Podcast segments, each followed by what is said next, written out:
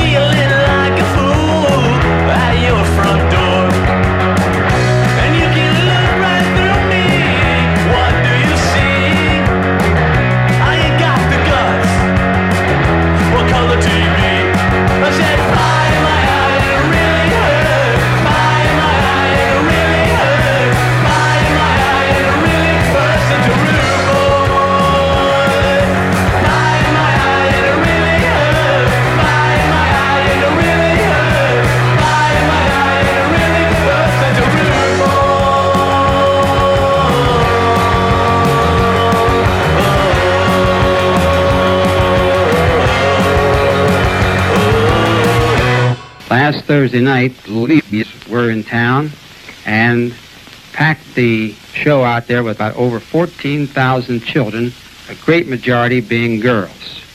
The, some of the parents were there, most of them were not.